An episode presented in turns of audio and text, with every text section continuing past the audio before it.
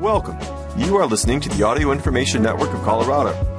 This recording is intended to be used solely by individuals with barriers to print.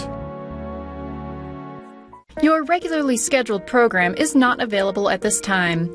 Please enjoy this special broadcast on AINC.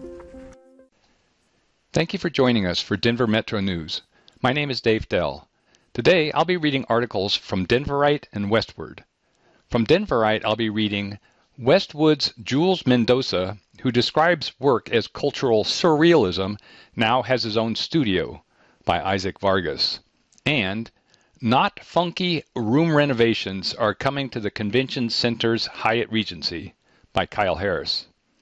From Westword, I'll be reading Bark But Don't Bite. Share your wolf reintroduction thoughts with Colorado Parks and Wildlife by Katie Cheshire.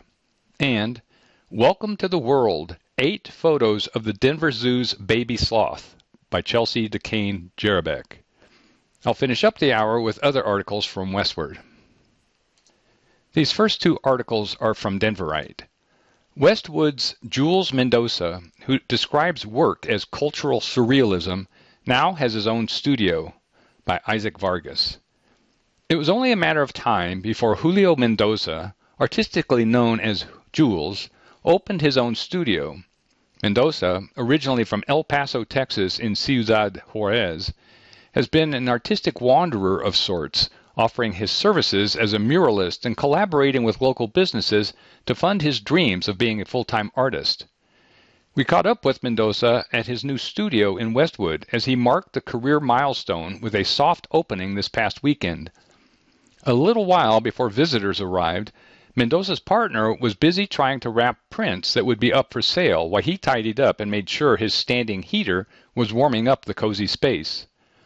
The small studio, located at 3800 Morrison Road, can fit about 10 people comfortably before they have to Tetris their way around the space.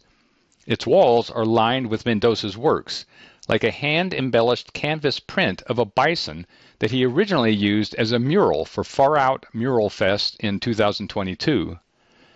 Mendoza's art delves into Latinidad through interpretations of Aztec and Mayan culture and snapshots of foods and other items familiar to many Latino households, like elote, trompos, and lots of children.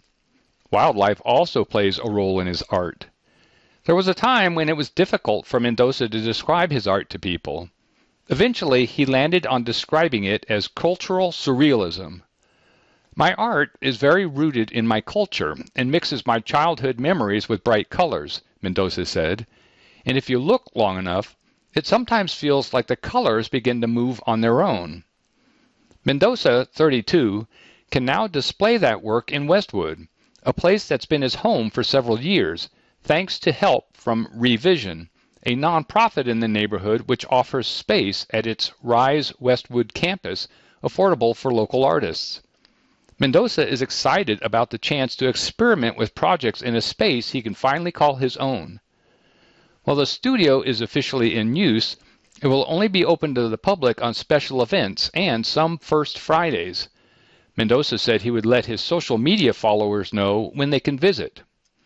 Last year, Denverite spoke to Mendoza about one of his first murals in Denver that he painted at Lupe's Auto Body on Mississippi and Sheridan. He did not have a portfolio of murals at the time. When he asked the owner for permission to paint a mural on his wall, the owner agreed and said, Yeah, as long as you don't paint anything gang related. Mendoza has experimented with digital projects and plans to keep working in that space. One of Mendoza's plans for the studio is to use the space to develop his podcast, Arte in Spanglish a bilingual podcast that will cover all things art with other creators in the city. He wants to invite artists and collaborators into his studio to have dialogues about their own creative processes and careers. A year ago, in partnership with Raices Brewing Company, Mendoza designed three NFTs for the local brewery. He admits that he is still unsure about the concept of digital art, but he does understand the need to be innovative in a competitive market. It shows when the art you make is real, or if you are just following trends. Mendoza said, admitting that he is still coming to terms with the desire to authentically create and his need to financially support his career as an artist. Aside from painting, he also hopes to learn how to create custom rugs using a technique known as tufting. When asked how he felt about the future of his art career, he was quick to credit the Westwood community for embracing him with open arms over the years. He's excited about the opportunity to add to the fabric of what businesses like Cultura Chocolate and Anna Maria Studio are doing on the same street. It feels like community, Mendoza said, and that is all that matters. Not funky room renovations are coming to the Convention Center's Hyatt Regency by Kyle Harris. The Denver Convention Center Hotel Authority is getting ready to launch a massive room renovation at its Hyatt Regency Hotel at the Colorado Convention Center. The building, a brainchild of Mayor Wellington Webb's administration, opened in 2005 and has had several renovations since. At 38 stories, the building is one of the tallest in the city, and that's a whole load of rooms to rework, 1,100 to be precise. Such room renovations are a massive endeavor and a massive pain. Every seven or eight years, you do a minor room renovation, and every 15 to 20 years, you generally have to do a major room renovation, said Bill Mosher, CEO of the Denver Convention Center Hotel Authority. Minor room renovations, which have happened in the past, include replacing the carpet and furniture, painting the walls, and basic repairs. A couple of years ago, the hotel spent $12 million renovating its lobby and first floor restaurants. But what's coming is bigger. For a major room renovation, we'll go in and redo lighting, walls, bathrooms, all new furniture, carpet, and all the hallways so that it appears new, Mosher said. That's the process we're embarking on. So, what's the deal with the hotel? The hotel was created alongside the Colorado Convention Center. Initially, the Webb administration tried to find a developer willing to front the money for a project. When that didn't happen, the city created the Denver Convention Center Hotel Authority to fund the project. The authority, which is governed by a seven member board appointed by the mayor and city council, owns the hotel. It was financed through tax exempt bonds, but still pays all the same taxes any other hotel would. While the city has sway over the hotel, it is not paid for through any city funds. Renovation funds come from money set aside from earnings. If the authority ever sells the hotel, any profits will go back to the city. The renovation is a work in progress, rather, almost in progress. The authority has sent out a request for proposals for project managers who are able to hire a team and guide the planning and execution of the renovations. Mosher's best guess is the project will be complete within three years. When the work starts, several floors of the hotel will be shut off for renovations at any given time, probably during slower winter months, but the hotel will not stop operating. What it will look like exactly is hard to say. A yet to be hired architect will help decide what the new rooms will look like. Mosher's hope is that they are airy and reflective of Colorado, both themes of the overall interior of the building. We want to be timeless, Mosher said. That means whatever's installed needs to last, conceptually, but also physically. A convention hotel serves so many people and so many different types of people that you need to be really well done, Mosher said, and not funky, not hipster, just high quality. And we have a great reputation for that, and we want to keep that. The following articles are from Westword. Bark but don't bite. Share your wolf reintroduction thoughts with Colorado Parks and Wildlife by Katie Cheshire. Making a plan for wolf reintroduction in Colorado is no walk in the park. It's more like plodding through a snowy wilderness. But the Colorado Parks and Wildlife Commission is up to the task, holding four meetings over two months specifically to discuss the plan and get the public's input. At the first of these meetings, in Rifle on February 8th, the Commission heard updates from Colorado Parks and Wildlife staff, listened to public comment, and held a structured discussion about several elements of the plan.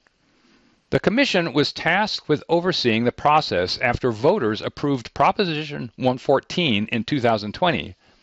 The proposition calls for the state to reintroduce the gray wolf by the end of 2023. Colorado Parks and Wildlife released the first draft of its long anticipated wolf restoration and management plan in December of 2022. The plan focuses on impact management and outlines measures that CPW can take to mitigate wolf conflict and help residents of Colorado, particularly ranchers, navigate the impacts of a reintroduced wolf population.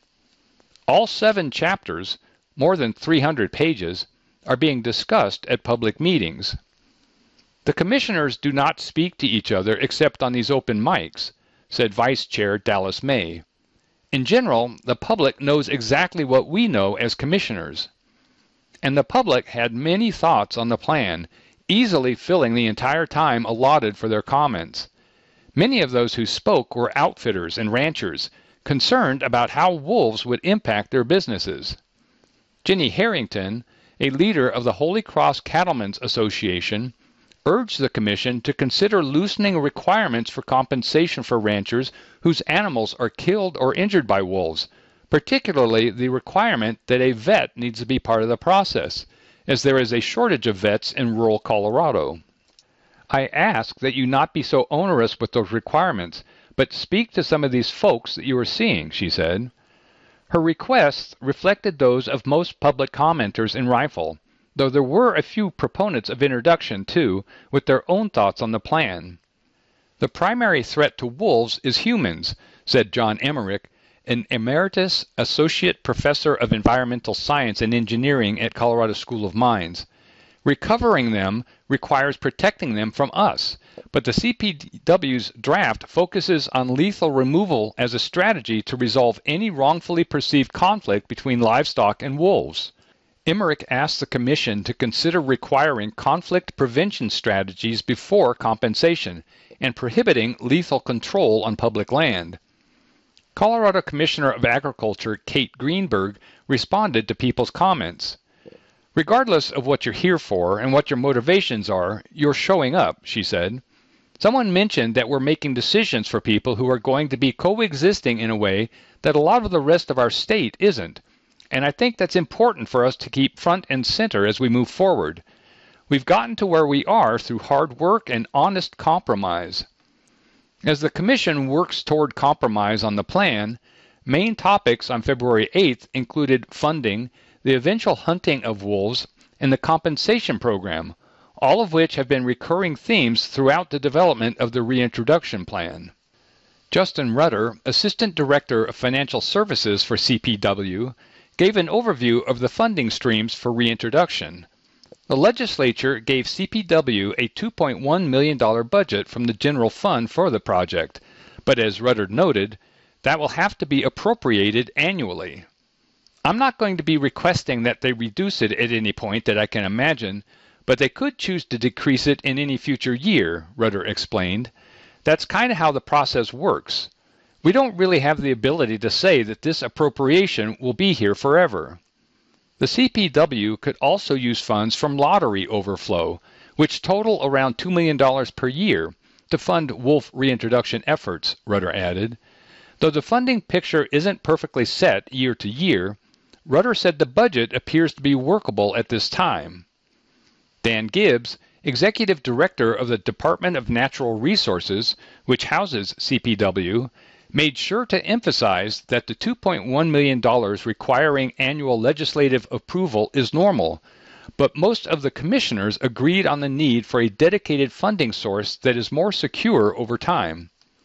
Somehow, in this process, there needs to be a dedicated fund to accommodate this legal mandate so that other programs and initiatives of CPW don't bear the brunt of that, Chairperson Carrie Hauser said. While trying to estimate how much money might be needed for the program, the commissioners asked how much has been spent managing the wolf pack in North Park, which moved from Wyoming on its own and has depredated cattle in the area.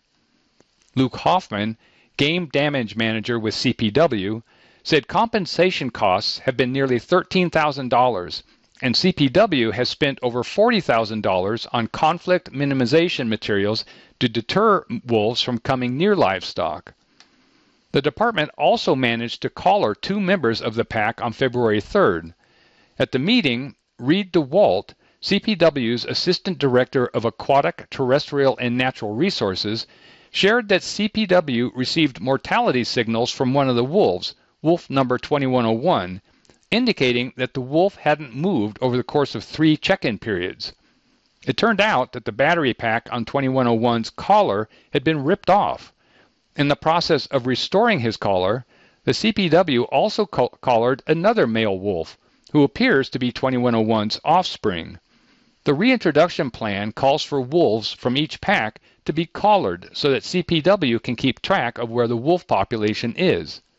Much of that population will be on the western slope, which voted much less favorably for the proposition than did urban areas, and the commissioners are focused on trying to make sure people there are compensated well for any harm wolves might cause to their livestock. The proposed plan suggests fair market value with a cap at $8,000 per head of livestock.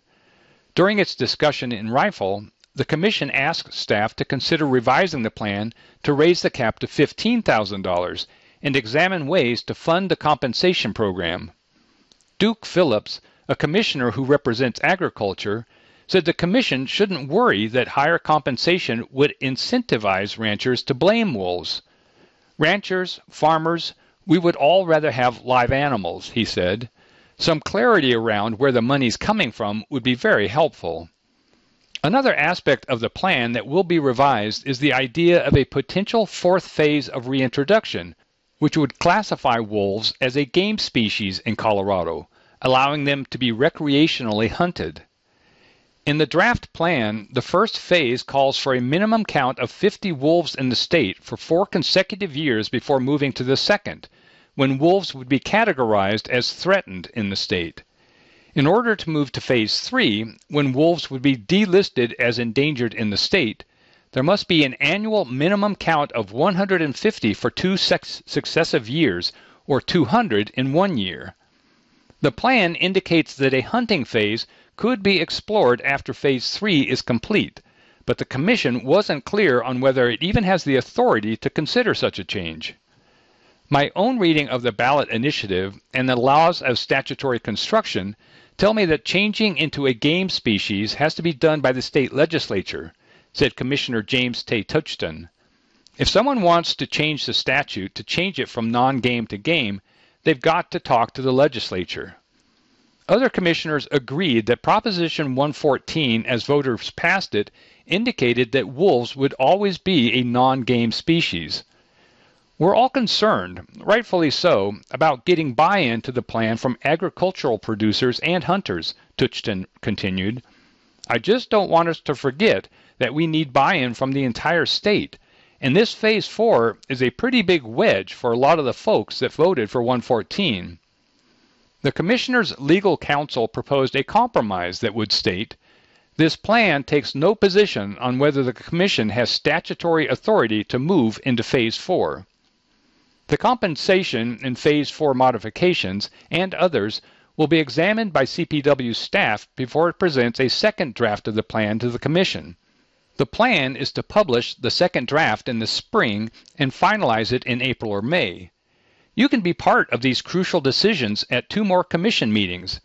A virtual meeting on the evening of February 16th will focus almost exclusively on public comment, and an in person meeting in Denver on February 22nd will follow the format of the rifle meeting, with updates from CPW and Commissioner discussion in addition to public comment. Written comments can be submitted to wolfengagementco.org. Welcome to the World Eight Photos of the Denver Zoo's Baby Sloth by Chelsea DeCane Jerebeck. Step aside, Super Bowl puppies. Our attention for cute baby animals is currently being consumed by the Denver Zoo's latest arrival, a two week old baby Linny's tooth toed sloth. And according to Twitter, this new arrival is a bigger deal than meeting POTUS. Jesse Freeman, Denver Zoo float zookeeper, says this is the third baby from sloth parents Charlotte and Elliot. Freeman is responsible for caring for the animals in the Tropical Discovery Building, which includes preparing for feeding the baby sloth its steamed sweet potato diet. For now, it's enjoying mom's milk. There is such excitement and anticipation around babies, especially from the volunteers, Freeman says. As soon as the announcement goes out, people want to know when. Babies are always the highlight at the zoo. As far as the baby bump watch, well, there wasn't one. It's pretty hard to tell if a sloth is pregnant. The zoo was preparing for the baby sloth to arrive in October, but it was instead born on January 26th. Freeman says the zoo watches for copulation, and Charlotte also has monthly ultrasounds to look for pregnancy. Charlotte, who normally weighs about 17 pounds, only gained 2 to 3 pounds during pregnancy. So is this baby a boy or a girl? Freeman says it's hard to determine a sloth's gender because you can't see the animal's genitals. The zoo recently sent in a hair sample, and while they now know the gender, it won't be revealed to the public until later this month. The Denver Zoo, a nonprofit, will pair the gender reveal with a naming contest fundraiser. Coloradans will be encouraged to submit names along with a small donation toward the care of the zoo's animals. Personally, we love the name Westword. Zoo visitors can spot the baby sloth clinging to mom for about six to nine months. Charlotte, named after Princess Charlotte of Wales, came to the Denver Zoo in 2015 after confiscation from the illegal pet trade. Freeman says Elliot, who arrived at the zoo in 2007, came from a similar situation. Where are Charlotte and Elliot's other two sloth babies? Baby Ruth now lives in the Dallas World Aquarium, and Wookie still lives at the Denver Zoo as an animal ambassador. Bingo nonprofits and advocates say new bingo rules are a bust by Katie Cheshire. The Colorado Secretary of State's office announced revisions to the state's bingo rules that provide for a new game using bingo strip cards and electronic aids to go with it. But charitable gaming proponents say the changes are less of a bingo and more of a flop. It's disappointing, to say the least, says Richard Lemon, president of the Colorado Charitable Bingo Association. We have a new game that was approved by the legislature and the governor, it was developed in 2022 and approved in 2022, and the Secretary of State is writing rules that apply to conventional bingo from 1958. Lemon refers to the statewide vote in 1958 that legalized bingo and raffles, enshrining authorized games of chance and lotteries in the Colorado Constitution under Title 24, Article 21, Part 6. In Colorado, the only entities eligible for charitable gaming licenses for bingo are registered nonprofits that have existed for five or more years. The Colorado Secretary of State's office oversees compliance with the rules, and bingo proponents say the game is under its watch is trapped in the past. Efforts to bring sweeping changes to the rules in the form of Amendment F in the 2022 election and Amendment C in the 2020 election failed after facing opposition from casinos and the veterans of foreign wars. After those defeats, Lemon told Westword that the CCBA would look into smaller changes that might improve conditions, but if this is any indication of how that would go, he isn't hopeful. It was all for nothing, he says. It's a lot of work, and then you get it all passed, and then these guys just muck it up with rules, which is terrible. A bingo strip card is a set of five bingo games. It's like traditional bingo, but offers a draw for players because of higher prize potential and engaging designs. In a set of five cards, there are randomized free spaces, oftentimes more than one per card, as well as symbols in those free spaces and the chance for more prize money because people buy in for five games at once. We want to leave traditional bingo alone let them have their $2,000 limit and not really step on any toes there, but have this separate thing so that nonprofits can offer something really special, Lemon says. The game is played in California to great fundraising success for nonprofits there, he adds, and the goal was to get those same permissions here. Bingo proponents asked for a $1,000 per game prize limit, and a $10,000 cap on the total prizes of the day for events that include bingo strip cards. Instead, the new rules cap prize limits for events that include bingo strip card games to $4,000. The new rules also raise the prize limit for single games of strip bingo, strip card bingo from $1,000 to $2,000. However, as bingo advocates point out, that means that only two to four games could be played at any one event. And if a bingo strip card game is played, the organizer can't offer other games because of the $4,000 event limit. As a result, bingo players won't get the variety that the legislation was designed to provide. In written comments submitted to the Secretary of State's office, bingo proponents expressed their worries at the proposed structure, arguing it would further limit charities' ability to generate funds through bingo. As you know, since the start of limited gaming, sports betting, and other competitive gaming in Colorado, charitable bingo has suffered, wrote Julie Hutchinson, president of the Chelsea Hutchinson Foundation, which was created in honor of her daughter and uses bingo to raise money. Our attempts at modernizing bingo during the last two legislative sessions were met with fierce resistance from the casino lobby. If charitable bingo is to survive, we must be more proactive for charity. That means lifting restrictions that unnecessarily hamper charitable bingo fundraising. In addition to the restrictive prize limits, which Hutchinson and Lemon both took issue with in their written comments, the Secretary of State's rules require only one free space per card, eliminating one of the defining features of bingo strip card games. Different artwork and style of play sets bingo strip card games apart from conventional bingo cards, Lemon wrote. Multiple free spaces and the use of symbols in the playing grid reduces session time, adds incentives to buy, and is necessary to make bingo strip card games fun and profitable. It appears their urging was ignored, and Lemon isn't exactly surprised. The Secretary of State, he says, similarly hampered the introduction of concealed face bingo in Colorado. In that game, a caller draws 48 numbers before anyone sees their card. Then people reveal their cards and compare who has the most spaces, buying more numbers to try to compete with each other. Lemon says it's popular elsewhere. The number one bingo game in the country is legal in Colorado, but the rules that were written make it too difficult to play, he says. If you look to find who's playing concealed face bingo, you won't find it because nobody's using it. The rules imposed in Colorado would have required slowing the game to meet extensive tracking requirements, but the fun of the game is in the frenzy, which slowing the game prevents. There won't be any frenzy for bingo strip cards either, thanks to these new rules. It's kind of what they do here, Lemon concludes.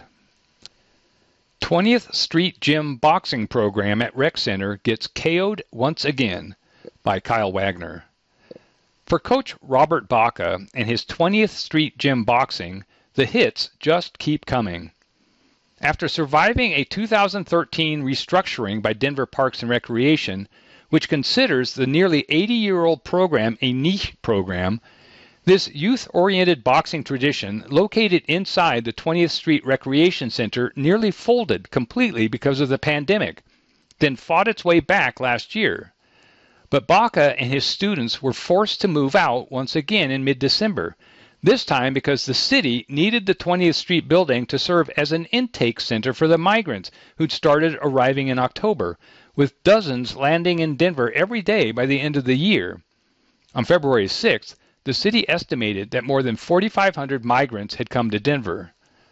The 20th Street Recreation Center has a long and storied past from its start in 1908, when it was used as a bathhouse for people who didn't have indoor plumbing, to its turn as a host for boxing matches with Muhammad Ali, Sonny Liston, Stevie Johnston, and more. But most of its regulars are from the neighborhood. I get it. We needed to find migrants a place to live, and that's important. Those are human beings, Baca says. But what about our homeless, who still wander the streets, haven't, haven't been able to be processed and housed? Or our kids, who need a place to go where they feel safe and welcome? According to Cynthia Karvosky, spokesperson for Parks and Rec, shutting down 20th Street along with two other rec centers, Rude and Central Park, was a hard but necessary decision. When we were seeing the rapid increase in the arrival of migrants, we had to do something, and as quickly as possible, she says. A lot of things have to go into the decision of which places to use because there are fire codes, capacity issues, certain kinds of sprinkler systems that have to be in place. You can't just say, oh, we want it to be this one, because inspections have to happen and logistics need to be taken into consideration. The central location of 20th Street was also key to why it was chosen. We needed something easily accessible to bring them in and figure out where they should go next, Kravosky says. We had migrants coming into the train station by bus getting dropped off in the heart of the city. But Baca, who has been running boxing programs in the city for more than 40 years, notes that the center's location also made it ideal for young people. Over the years, I've seen how much it helps these kids to have this, and it really was made easier for them because they were able to get here by bus or by walking, he says. Now they're asking me, Coach, when are we going back? And honestly, I don't know what to tell them. Kravosky says that no decisions have been made yet about reopening 20th Street, which has been closed since December 13th. Rude reopened on January 30th. Central Park, which also closed December 13th, remains off limits while the city prepares it for reopening. Cleaning these places after something like this can be time consuming and involved, she explains, and we need to identify another good spot to serve as a welcome and processing center. In the meantime, Baca and his students have been relying on the kindness of other gyms to continue, although that kindness comes at a cost. I can't just use the other gym's space for free, Baca explains. I was paying at 20th Street, and now I have to pay at these spots too. But also, I can't fit my entire team into these places because they're already full with their own programs. The biggest problem with using other gyms, though, is that they are much more difficult for students to reach. Now their parents have to drive them, and you're talking about people who already have to work more than one job and just don't have a lot of extra time, Baca says. The 20th Street location is central, but if you have to go clear out to Aurora or down to South Denver, you're talking about time and gas, and sometimes our people just don't have either of those. The change has resulted in the program losing students.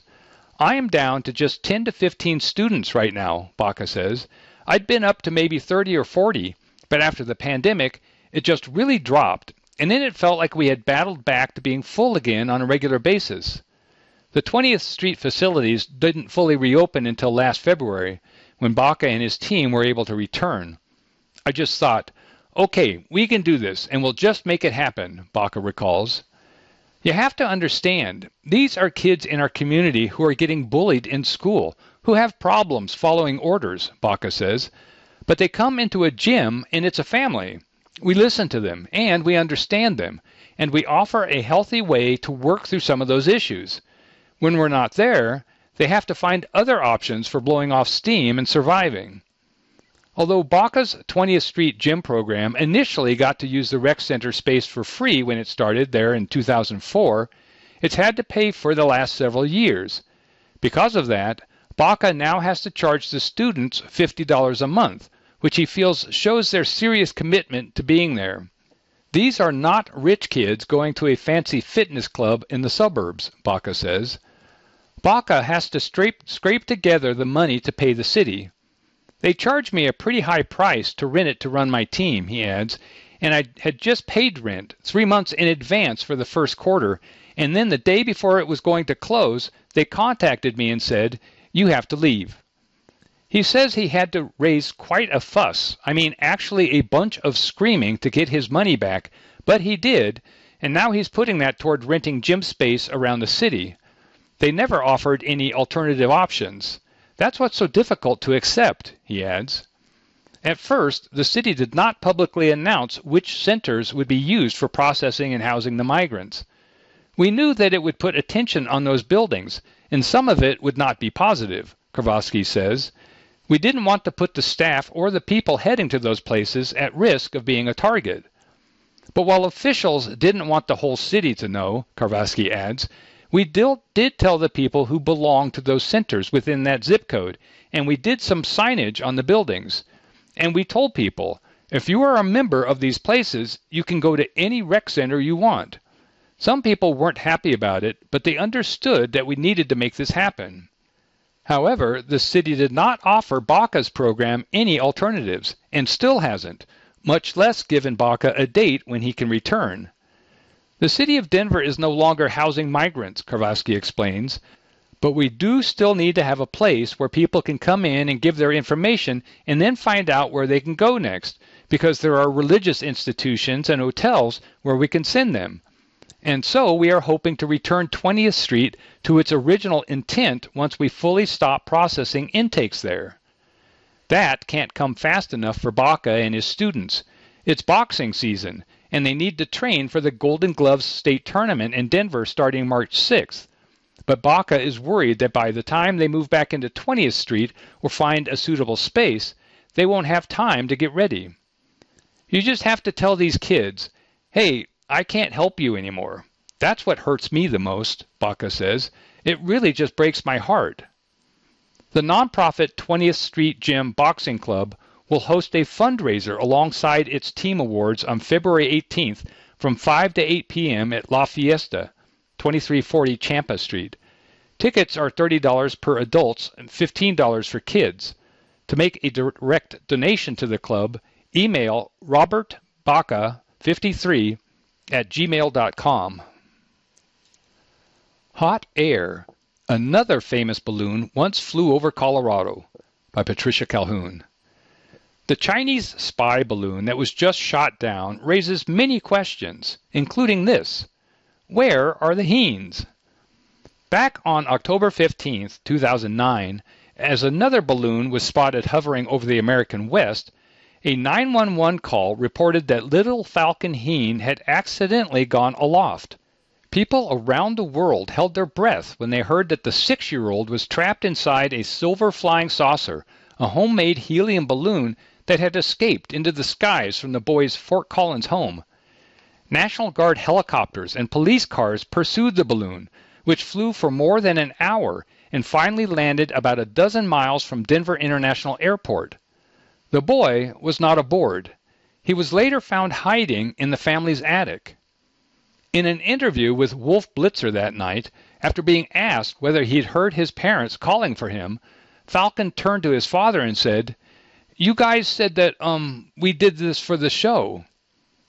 A few weeks later, parents Richard Heene and Mayumi were charged in connection with the hoax and, after guilty pleas, ordered to 90 and 20 days in jail, respectively.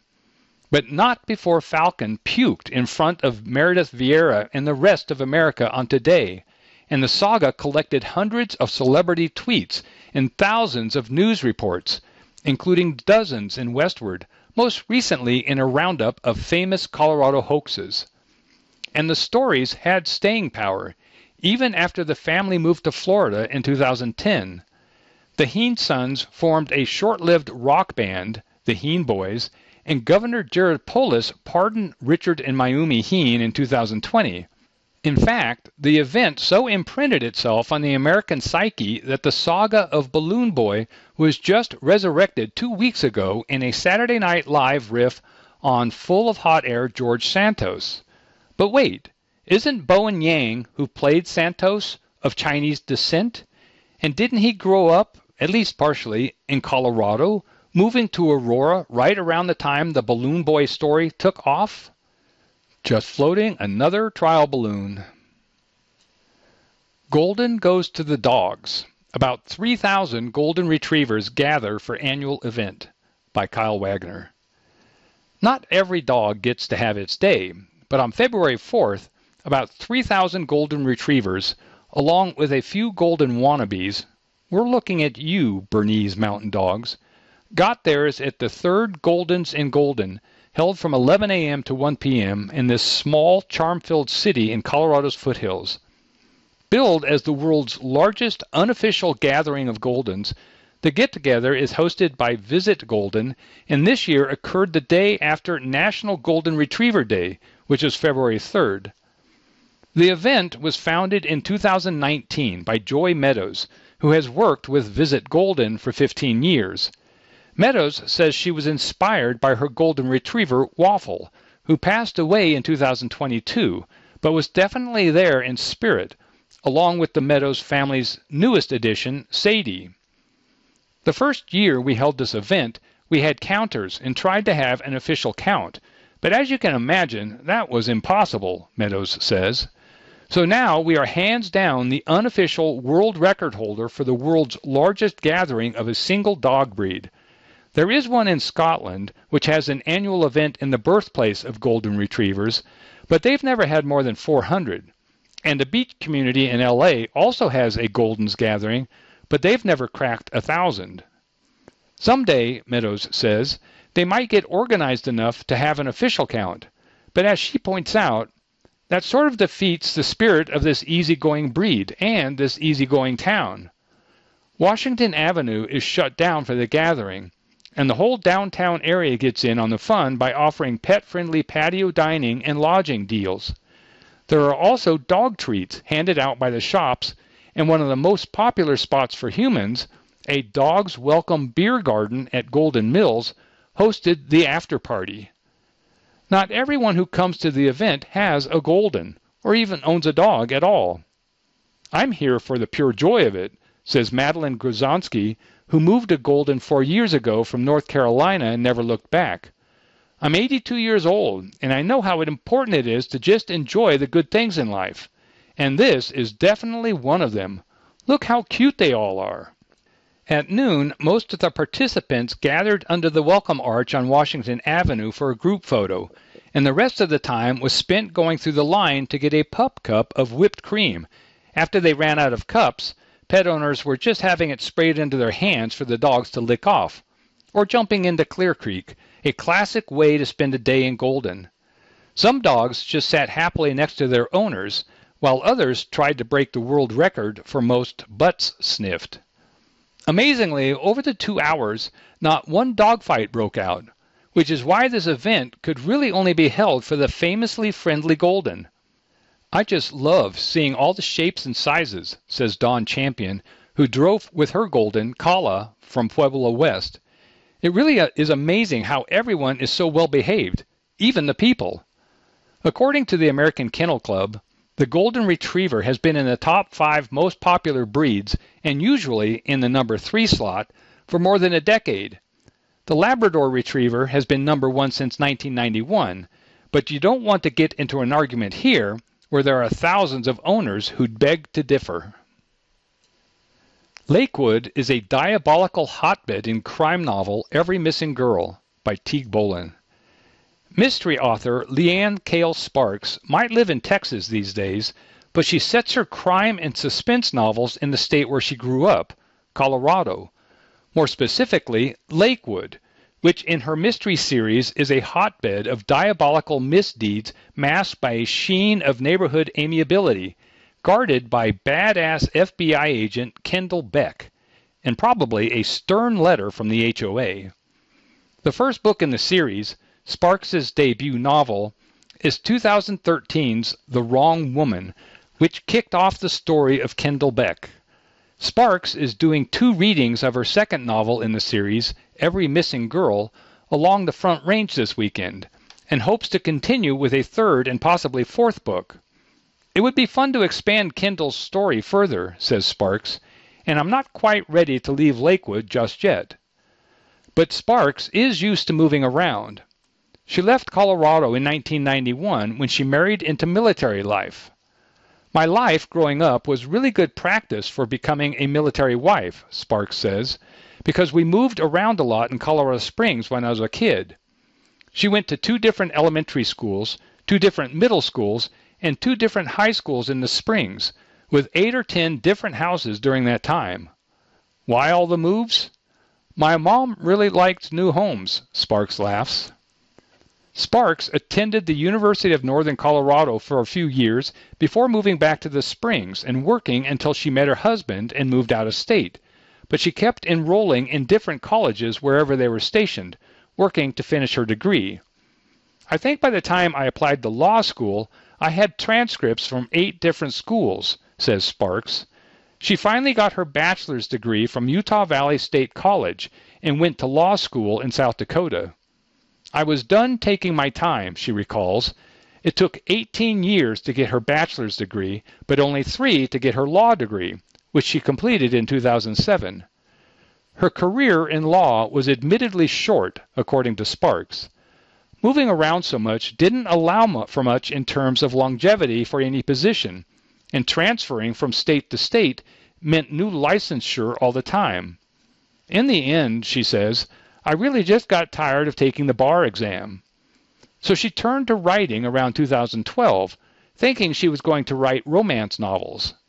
I thought it would be easy to write, she says, shaking her head. I thought I'd get into it and learn the business. Please don't kill me, people who write romance. I understand now. I had no idea what I was getting in myself into. It was really difficult. Back then, the self publishing world was just beginning to boom as well. I was too impatient, says Sparks. I wish I'd just slowed down, not rushed it. I'm just not the kind of person who can handle the business end of self publishing. I just couldn't do it. And part of the problem, she admits, is that her heart wasn't in it. I started writing ro- romantic suspense, she says, because I liked writing mysteries and thrillers and murder and stuff like that. I'd get to the end of a story and I'd realize, crap, I forgot to put the romance in there.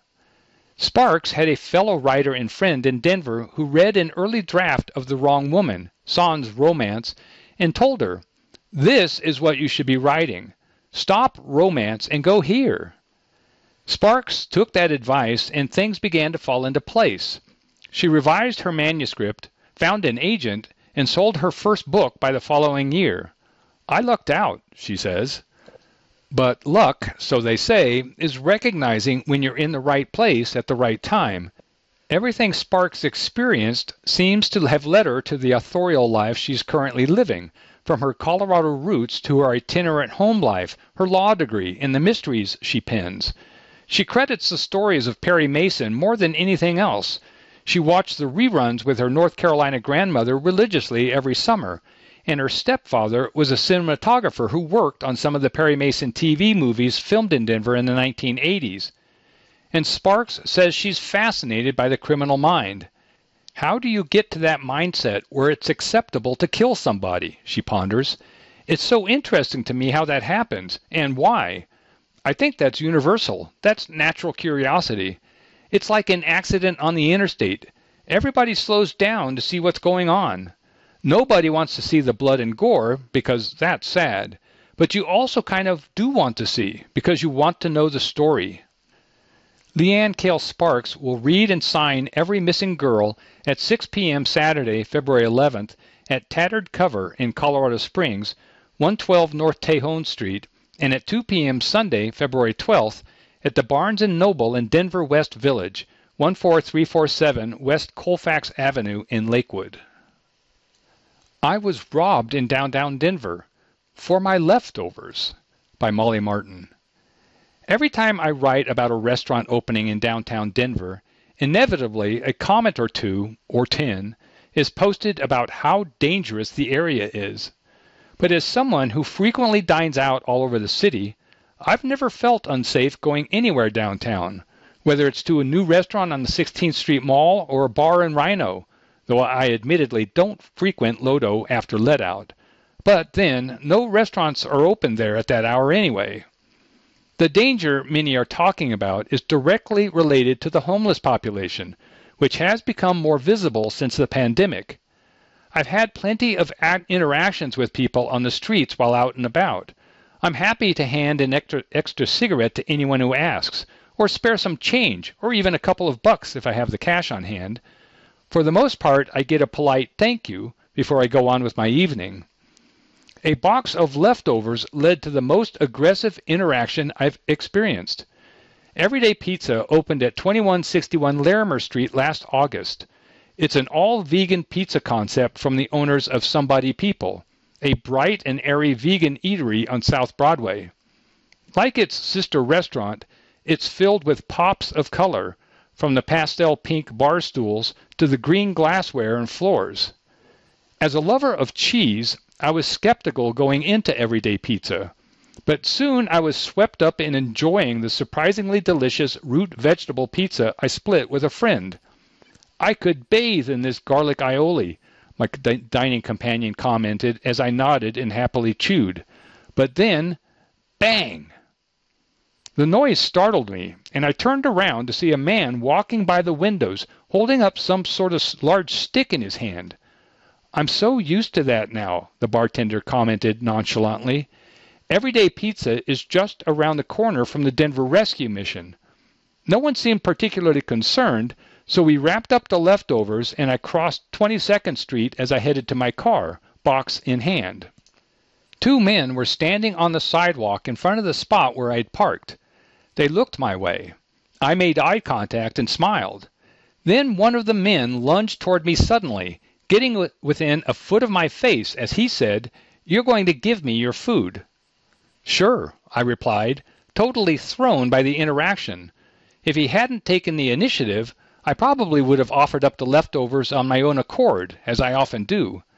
It's one slice of vegan pizza. Yeah, it is, he yelled in surprise, turning back to the other man as I got into my car. I watched him in the rearview mirror for a second and saw him waving the box around while he returned to his conversation. I pulled away, wondering if he was actually going to eat the slice or just throw it on the ground. I'll never know if he enjoyed that vegan, vegan pizza as much as I had. But as I drove home, I recalled another experience with leftovers years earlier when I was on a different stretch of Larimer, leaving work and class after dinner with a group of friends. We had ordered way too much food, and I had a packed box of leftovers in hand as we headed to our next destination. Not wanting to tote the box around all night, I offered it to the first person I saw who looked like they could use it. Hey, would you like this?